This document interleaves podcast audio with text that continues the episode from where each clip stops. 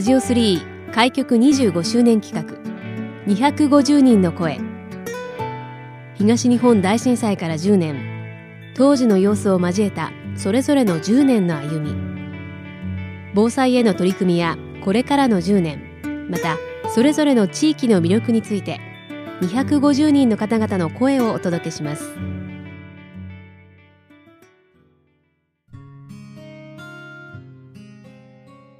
250人の声今日のゲストをご紹介します。沼田増井さんをお迎えしました。よろしくお願いいたします。あよろしくお願いします。はい、えー、沼田さんは普段はどのような活動をされていらっしゃるんでしょうか？まああのと 私も間もなくあの70代を終わろうとしている年ですから特にあのと何っていうことはないんですけど一応私は趣味として演劇をずっと続けております。はい演劇始められてどれくらいになるんですか？えっ、とこの6月でちょうど11年目を迎えました。ですか。はい、えー、実はですね8月には仙台で公演も控えていらっしゃるんですね。はい。今盛んにその稽古をしているところですけどね。はい。これはまあまあ戦争をテーマにした、えー、作品なんですね。まあ直接戦争ということじゃないんですけど戦争によってもたらされたさまざまな人間関係とその直接戦争に携わった人間のまあ反省っていうかそういうことですね。はい。8月の14日そして15日の2日間にわたって仙台市市民活動サポートセンターにて公演が行われます、え仙台シニア劇団まんざら、はい、の第11回定期公演になります。えー、こちらに関して気になる方はですねぜひ、まあ、入場券のご予約はこちらまでお願いいたします、えー、携帯番号が080-6045-2207 080-6045-2207番。えー、または演劇に、えー、関してあの活動を行えるテンボックスですね。卸町の、はい、テンボックスこちらにお問い合わせいただいてもよろしいということですね。演劇演劇工房。テンボックス、テンボックスですね、はい、はい、こちらまでお問い合わせください。えーまあ普段はそういったその演劇のね活動をされているという、はい、沼田さんでいらっしゃいますがあのご出身は仙台宮城ですか？私は生まれも育ちも学学生生活も全部仙台です。あそうですか。はい、はい、えー、今現在のお住まいの地域というのはどのエリアになるんでしょうか？宮城の区です。宮城の区、はい、もうずっとそちらにお住まいですか？え、あのー、そうですね。あのー、うん、ずっとっていうか、そうですね。ずっと長く宮城の区に はい。えー、ずっとその長い長いことその宮城の区にお住まいでそのお住まいの地域の何か魅力だったりとかどんなところに感じてらっしゃいますか？そうですね。まあ仙台市では一番穏やかなとこではないかと思いますね。まあそんなにあ寒くもなく暖かくもなくまあ手頃な気温ですし文化的なものも交通便も私まあ宮城県の私新潟県なんですけどもやはり仙石線とバスとということでまあ動きにも不自由を感じてないところです。うんうん、はい。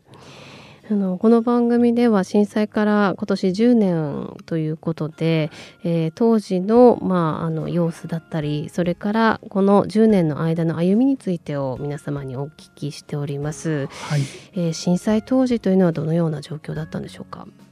えーとそうですね。まあ私直接あの被害になっは受けてないんですけど、まあ確かにあの自宅はね、マンションですから、若干ひびは入ったりして、まあ一応保険の方では保険金をいただいたというような状態ですけども、まあとにかくあの地震の記憶っていうのはもう未だに脳裏から離れませんね。うんうんはい、とそれと同時に、まああの福島の誰ですか？原発のね問題が発生して。はりあれが地震よりもあれの方の報道で、うん、まあ今にもねまあっていうような状態を報道されましたからやはりビビりましたねあの時は、そうですね、まあ、当時はその避難所に行かれるということはじゃあなくお家で過ごせたということでしょうか？避難所には行ってません、うん、はい、はい何かその震災が起こる前というのは対策だったりとか心がけていたことってございましたか？全くありませんね。そうですか。まあ、あれを機会に、まあ、私というよりも娘の方が本気になりましてね、はい、まあ、あの、避難と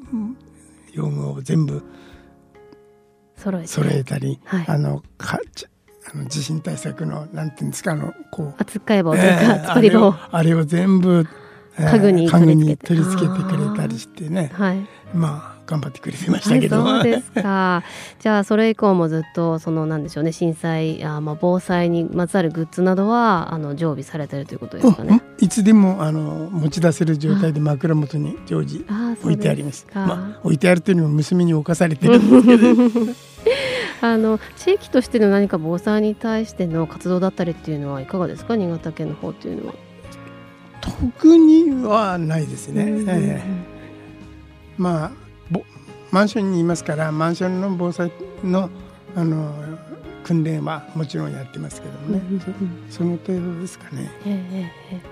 ー、でもやはり震災を機にそういったその防災非常袋を揃えられたりだったりとか、というところでやはりその災害に関しての意識というのは変わった部分は大きいですか？そうですね。やっぱりあの時のまあ今思うとあのやっぱりあの震災後にあスーパーが全部ダメになりましたよね。でで私も水を得るのにやはり何時間並んだ3時間ぐらい並んだんですかね。でその後ガソリンを入れるのにはもう半日以上並びましたからね,、まあ、あの思いはやっぱりきついですよね、うん、そうですね。何かこう気持ちとしてはどうでしょうかね。そのまあお嬢さんがね揃えてくださったそのグッズがもう枕元にあるというところですけれども意識としても非常にその高まった部分はございますかね。そうですね。やはり、まあ、他人事じゃないということで、うん、まあ私今マンションの3階に住んでるもんですからまあそんなにあの直接あの地面にい るあれで近いわけじゃないんで、えー、対策的なものはそんなに取ってないんですけど一応揺れだけはねやっぱり怖いですね。うん、そうですねはいまあ、この10年の間でそういった変化が見られたというところですけども、まあ、今後に向けてこの先ですね、まあ、あのインタビューの冒頭ではその演劇の、ね、活動されているというお話もありましたが防災に関してでもよろしいですし演劇に関しても今後こんなふうに活動していきたいというのは終わりですか？そうですね。やはりあのまず地震ですよね。地震が来た時はやはり津波も相当私は直接経験してますけどいろいろ聞いたり話したりしてまあ相当宮城県でも被害を受けているの実態ですから早めに安全なところに逃げるということでしょうね。うん、まあこれがやはり何よりも被害を小さくするんじゃないかと思う。出てね送ってくる災害はこれどうにも避けられませんからやはり常にやっぱり逃げるということは、はい、考えていた方がいいのかなと思いますね。うんはいいかに被害を少なくするかという、まあ、減災ですね。そうですね、うん、はい、まあ、あの私の同級生がたまたまあの津波で車を運転してて車ごと持ってかれて、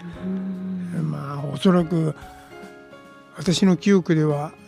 死者の第一号ぐらいにラジオで発表されたんですよ。そうなんですか、あのそういう人が本当に身近にいたもんですから、あやっぱりあれからあっとその後まあいろんな海岸でのねああいう津波の被害も発表されましたけど。まあ私は本当に中学校から以来の友達でねやはり、まあ、本当にびっくりしましたねあれを聞いた時はまさか自分のそういう関係者がな被害があったっていうことを聞きちゃって聞いた時は。はい、そうですね。まあ今後も改めてまたいつどこでねあの災害が襲ってくるかわからないというところで被害をね減らしていくための対策というのは本当に重要になってきますね。そうですね。はい。えー、この時間は沼田増井さんにお話をお伺いしました。どうもありがとうございました。ありがとう失礼します。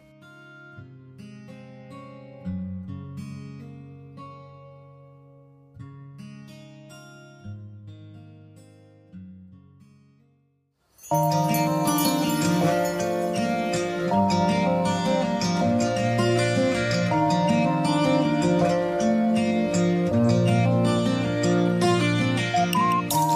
ジオ3開局25周年企画。250人の声。ラジオ3のホームページからもアーカイブでお楽しみいただけます。どうぞご覧ください。次回の放送もお楽しみに。